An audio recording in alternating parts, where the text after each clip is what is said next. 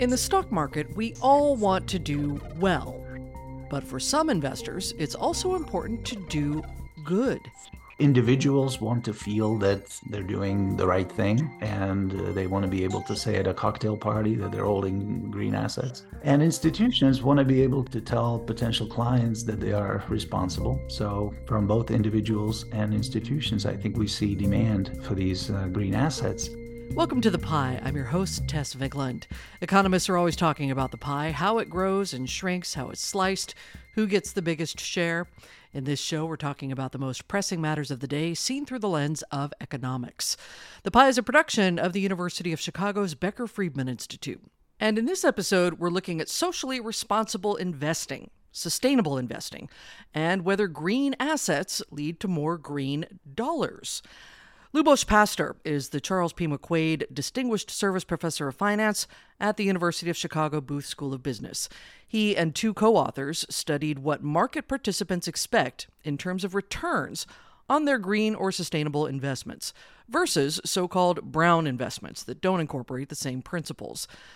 And it turns out that extreme climate events can have an impact on how and whether investors put a value on the sustainable bona fides of the companies or funds they choose to trust with their money. Lubos Pastor, welcome to the pie. Oh, great to be here. Thanks for having me. So, we're talking today about something called uh, sustainable investing. And I'm sure our listeners have heard of it, usually in reference to something called ESG. Can you talk briefly about what ESG is and kind of when it started to appear in the investment world lexicon?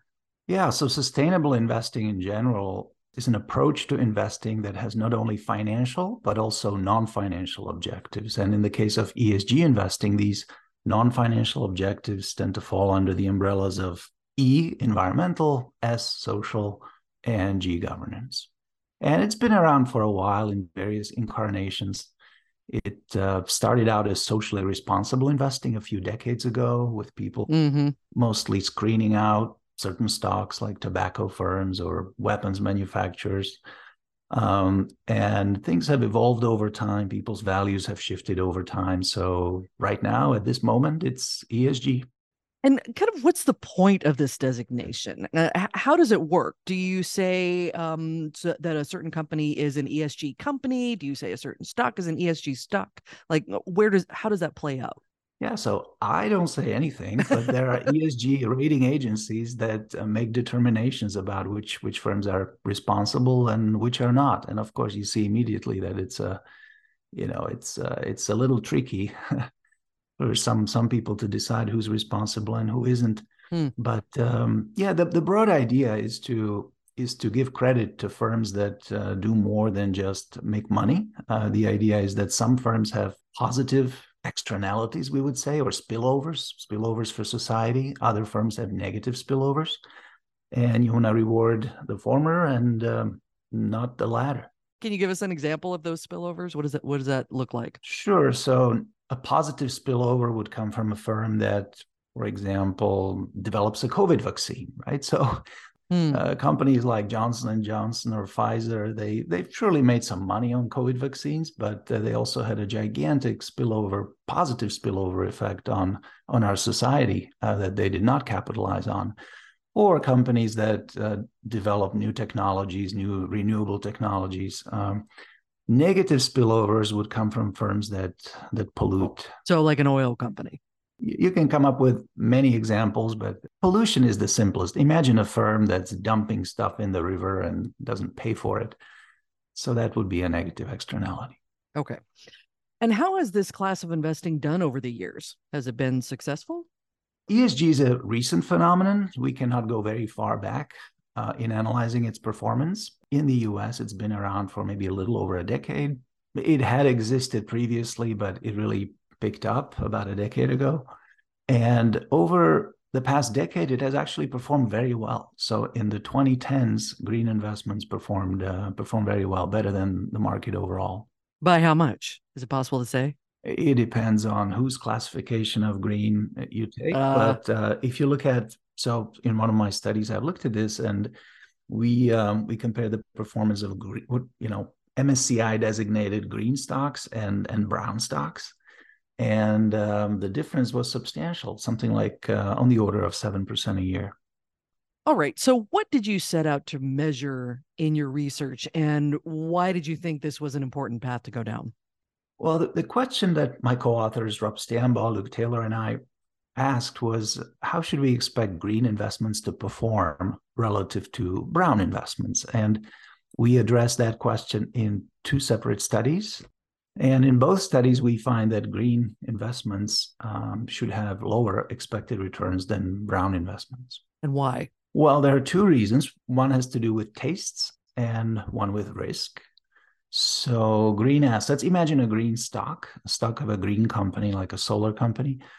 Green assets are desirable to hold. People love holding green assets, they derive utility, uh, pleasure from holding green assets. So, in equilibrium, when supply meets demand, green assets are going to command higher prices. So, holding this cash flow stream constant, if you pay more for a given asset, you expect to earn a lower return going forward. Mm. So that's the that's the taste channel. And then there's a separate risk channel, which is that green assets are a good hedge against climate risk. So when we get negative climate shocks, green assets tend to outperform brown. That makes them a good hedge. That makes people willing to pay more for these assets. So flipping this around, if you will, brown assets have to offer higher expected returns for two reasons. One has to do with tastes, one with risk.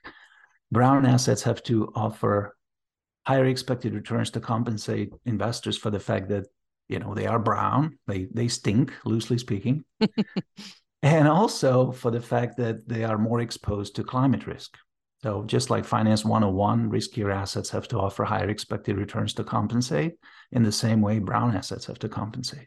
So, can you talk us through why investors are willing to pay for ESG, even if they think that there is going to be less of a return for them?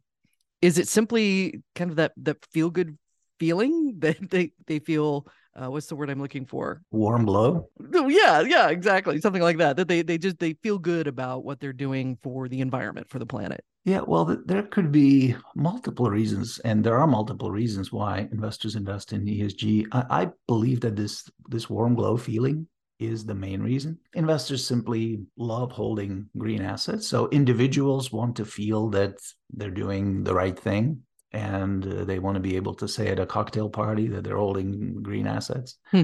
And institutions want to be able to to tell potential clients that they are responsible. So from both individuals and institutions, I think we see demand for these uh, green green assets. There is also a potential second reason, which is that you actually want to make the world a better place. and I'm saying I'm saying potential because any individual investor is, is small. So I cannot possibly believe that my my modest investment is actually going to make the world a better place. So I actually think that the more likely reason is that if I do that, I feel good about having contributed to something that I find desirable. So basically, investors who believe in these ESG principles are willing to make less on their investments if it means they're doing good for the planet. But you find that in large part, they don't have to, leading to what you call an investor surplus. Can you explain that for us? Yeah. So, in our theoretical study, we find that investors don't have to give up as much return as they're willing to. That's what the investor surplus really, really means. So, let me give you an example. Suppose you you care about the planet and you have your favorite portfolio that you want to hold. And then I ask you, well, would you like to hold the market index instead? And you'll say, no, no, no, I want to hold my favorite portfolio. And then I ask you, okay, how much return would you be willing to give up in order to hold your favorite portfolio instead of the market index? Okay, and you'll think about it and you'll say, let's say 2%, 2% a year. Mm-hmm. So if that's the case, if you're willing to give up 2% a year, it turns out in equilibrium, uh, you don't have to give up that much because effectively, if there are other people like you out there, they're going to move market prices. Their green demands are going to move market prices. And so the market portfolio itself is going to move closer to your desired portfolio. And you end up giving up less, let's say 1% uh, instead of 2 So then walk us through how all of this is affected by climate events, climate shocks. Um, first of all, what is a climate shock and what does that do to demand for green versus brown investing? Yeah, so in our in our second paper on this topic in our empirical study, we took somebody else's index of climate shocks. In particular, there's a nice study by four authors. Here's what they did they essentially took eight major US newspapers and they've counted the number of articles in those newspapers that talk about climate change. And these articles talk about climate change in a negative way and they emphasize risk. Okay, so they are effectively trying to capture the extent of climate concerns as reflected in the media. And then we constructed surprises in their index. And we found that on days when climate concerns go up, green stocks tend to outperform brown. Hmm. So effectively, green stocks are a better hedge against bad climate news than than brown stocks are. And and a climate shock, an, an example of that would be what, like a massive wildfire or a yeah, flood somewhere. That, it would be an increase in the climate concern index. So there would be more articles in the press talking about climate in a negative way. So yes, a wildfire is a good example. A melting iceberg would be a good example. Yeah. Okay. And so then if a climate event, a, a rise in interest in that then leads to a demand for green investment, how does that affect expectations of that green investment's performance? Does it change it at all? Well, so s- suppose that climate concerns strengthen unexpectedly. Okay, we get some bad news about climate, and people all of a sudden feel, oh my goodness, you know, I should be holding greener assets. If that happens, then green assets prices will go up because demand for green assets will have suddenly increased. But going forward, expected return on green assets should be lower. If, if the asset price goes up, uh, holding cash flow is constant, expected future return is lower. What could change, however, in addition, is expectations of future cash flow. So we get bad climate news, and investors want to hold uh, greener assets. Another potential channel through which climate shocks affect prices is, is what we call the customer channel. So a bad climate shock could induce some customers to want to shift towards greener products. Maybe maybe they'll ditch their current car and, and replace it with an electric car. That is also good news for green firms and, and bad for brown. Um, and this the second type of news doesn't necessarily reduce the expected returns of, of green firms. This, you know, if customers want to buy more green products, green stock prices will go up uh, without a reduction in expected future return. But if investors want to move towards green assets without any change in, in future cash flows, then you'll see green stock prices going up and green expected returns going down at the same time. And what about when the opposite happens? If we have some sort of energy related shock, um, does that then uh, presumably benefit brown investments? Well, yes, in general. So, for example, last year, that is precisely what happened after Russia um, invaded Ukraine. We had a, a, major energy shock, and we we indeed saw brown firms or firms that are often designated as brown by ESG rating agencies uh, performing better than than green firms. So people came to realize we actually need energy. We're not we're not ready to get all of our um, or to meet all of our energy needs from from renewables. Wind and solar. Yeah, wind and, yeah. solar is increasingly important, but it's it's far from being sufficient um, at, at, this point. So oil firms uh, benefited enormously from the shift in tastes um, uh, that, that happened last year. So your research has essentially shown this kind of investor surplus, um, but if ESG investments are doing so well right now, isn't there a point at which they they probably won't keep doing as well? Yeah, so um, we show in our work that in the previous decade, in the 2010s, green assets performed very well. They outperformed brown assets. But we also show that going forward, the expected return on green assets is likely to be lower. And specifically, we show that if you take the actual realized returns from the 2010s, the returns that actually happened, and you subtract from them the surprise component, the component that is due to investors' tastes shifting towards green assets. When there are events like wildfires. Yeah, exactly. Sort of so th- then you end up with lower uh, returns on green. So, so it, essentially, our, our narrative is that at the beginning of the decade, 2010s, investors expected lower returns on green assets. Uh, but then they kept getting this series of bad climate shocks uh, during the decade. And as a result of those bad climate shocks, investors' tastes have shifted towards greener assets. And that propelled greener asset prices up, that caused green assets to outperform brown but it's essentially coming at the expense of of, of future uh, returns because if asset prices go up but uh, future cash flows don't go up sufficiently then uh, expected future returns have, have have dropped. So kind of a warning to esg investors that the party can't last forever well, the party kind of ended at the end of uh, 2010 because 2021 and 2022 um, have not been so great for for ESG investing. Um, in both years, uh, brown brown stocks outperformed green, and last year wasn't great either um, as a result of the war in Ukraine. Right, all stocks have done really well. So in the long run, we can't really expect continuing to get bad climate news. Right, news by definition is something surprising, something unexpected. So the, the we, we all know. So, so if we get used to climate change, we're not going to be surprised when these things. Yeah, happen. exactly. So you and I know, and all of our listeners know that our economy is transitioning towards a greener economy. We are transitioning from dirty energy to clean energy. We all know that, and because we know it, it's already embedded in market prices today. Mm. So the only thing that can make green assets outperform going forward is if we continue getting bad climate news. So, for example, if we expect 30% growth in the electric uh, vehicle market, I just made up the number. If the number turns out to be 35, then green assets could very well outperform brown. But if it turns out to be 25, 25% growth, which would still be very fast growth, that would be disappointing relative to expectations, and that would cause uh, green stocks to underperform brown. So um, it's all about how how the future turns out to be relative to our expectations. So let's talk about the effect of all this on corporate behavior. What does it mean for companies that either want to boost their ESG bona fides or for companies who might not care about ESG at all, but definitely care about their bottom lines? Um, and what happens if they ignore this kind of research?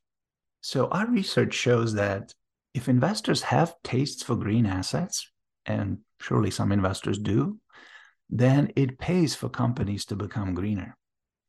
So, in particular, even if you're a manager who only cares about maximizing market value, okay, a Milton Friedman like manager, you want to maximize profits, maximize market value, even then, it's in your interest to make your company greener. Why? Because greener firms command higher market prices. Right? If investors are willing to pay more for green firms, then making your firm greener is the way to maximize the market value of your company. So, at least to some extent, firms have an incentive to, to become greener. When you look out on the investing world's future, what do you think this research says about the ongoing viability of ESG or green investing and kind of its wider effects on the market? Um, you, you talk about a greenium, a green premium do you think it has staying power? I think it does, but there's more than one greenium. You know, greenium is. Um, let me define the term first. So in the in the bond space, you have green bonds and you have regular bonds, and these bonds sell at different prices, so they have different yields. And a greenium is the dif- difference between the yield on a green bond and a and a regular bond. In our work, we also define the, the equity greenium as the difference between the expected returns of green firms and, and brown firms. And I believe that both types of greenia are here to stay. Um, in fact, they could very well get stronger if investors' tastes for green assets get stronger. But um, the definition of greenness itself, I think, is likely to evolve over time because not everyone agrees on which firms are responsible and, and which are not. And our views on that continue changing. Is it possible uh, to say how much difference ESG investing makes in the overall effort to thwart climate change? Um, in other words, how much power do investors really have here? I think it's easy to overstate the amount of power that investors have. After all, ESG investing is still relatively young and it, it, it's mostly present in the West. And the West as a whole is a small part of the world. The West has maybe a billion people out of 8 billion people, and most of the growth, future growth in carbon emissions, for example, is outside the Western world. There's only so much ESG can do. Um, certainly, we need governments to to step in and and regulate. We need governments to try to regulate away irresponsible behavior and try to subsidize uh, responsible behavior. Nonetheless, I think that ESG is one of many things that our society can do um, in order to, you know, battle with some some key key problems such as climate change. That said, there has been some talk uh, in the political sphere, a backlash really to what the right is calling woke capitalism, and ESG is a big part of that. Um, I there was a effort earlier this year to change a Labor Department rule that lets retirement fund managers consider green factors in their investment decisions. I'm curious how, if at all, your research might enlighten that debate. There's only so much that I can say about that because in our research, we start with the premise uh, that some firms are greener than others, and we take it as given that that people agree on which firms are green and which are not. In reality, uh, in some cases, people agree, but in others, people don't. And that is the source of the backlash. Um, it, it's politically uh, motivated, it, and there's no doubt that on average, ESG metrics, kind of standard ESG metrics, are closer to the values of the Democratic Party than to the values of the Republican Party. Um, there's research on this. It's not my research. Um, Professor Leonard Kostovetsky, for example, has a couple of papers showing that firms tend to earn higher ESG scores when they have uh, Democratic rather than Republican founders, CEOs, or directors. He also shows in a different paper uh, with a different co author that mutual fund managers who make campaign donations to Democrats uh, hold less of their portfolios in irresponsible firms. You know, and, and also SRI funds are more likely to be managed by Democratic managers. There's clearly a link between ESG and the Democratic Party. And unfortunately, uh, we live in a very polarized society right now where half the people have Democratic Party's values, half the people have Republican Party's values, and they're getting further apart. So I think uh, you know the future of ESG is likely to depend on the extent to which it's able to navigate this this this polarization. And on top of that, you have the issue of greenwashing, um, uh, companies presenting themselves as greener than they really are, and how we deal with that is also going to play a role in the extent to which ESG can grow. In Europe, for example, they recently introduced new regulations, uh, new disclosure requirements that imply that you can no longer declare that your fund is green without being able to back it up. And as a result, we have seen a significant reduction in ESG assets under management in Europe. Companies have reclassified certain funds from green to, to regular funds because you know they want to be on the safe side. This is likely to come to the US, um, assuming the SEC get its way, introducing new disclosure requirements, but we'll see. Um, so I think, you know, the future of ESG depends on the extent to which it's going to allow people to invest in line with their values. And I think it makes sense to allow us to invest in line with our values. Um, but these values can be varied. It's it's not just about environment. It's not just about certain aspects of social it could be anything it could be religion uh, people have different values and as a society we're becoming wealthier and so people are willing to invest in even give up some return in order to invest in ways that that reflect their values Lubos Pastor, thank you so much. Really interesting. Appreciate it. Thank you. It was a pleasure. The Pie is a production of the Becker Friedman Institute for Economics at the University of Chicago. If you'd like to keep in touch with the latest economic research from the University of Chicago, you can visit bfi.uchicago.edu slash subscribe. And you can sign up for our newsletter there as well. And of course, you can subscribe to The Pie on any of your favorite podcast platforms. Our theme music was composed by Story Mechanics, production assistance from the BFI Communications team. I'm Tess Vigeland, your host and executive producer. Thanks for listening, and we'll see you next time.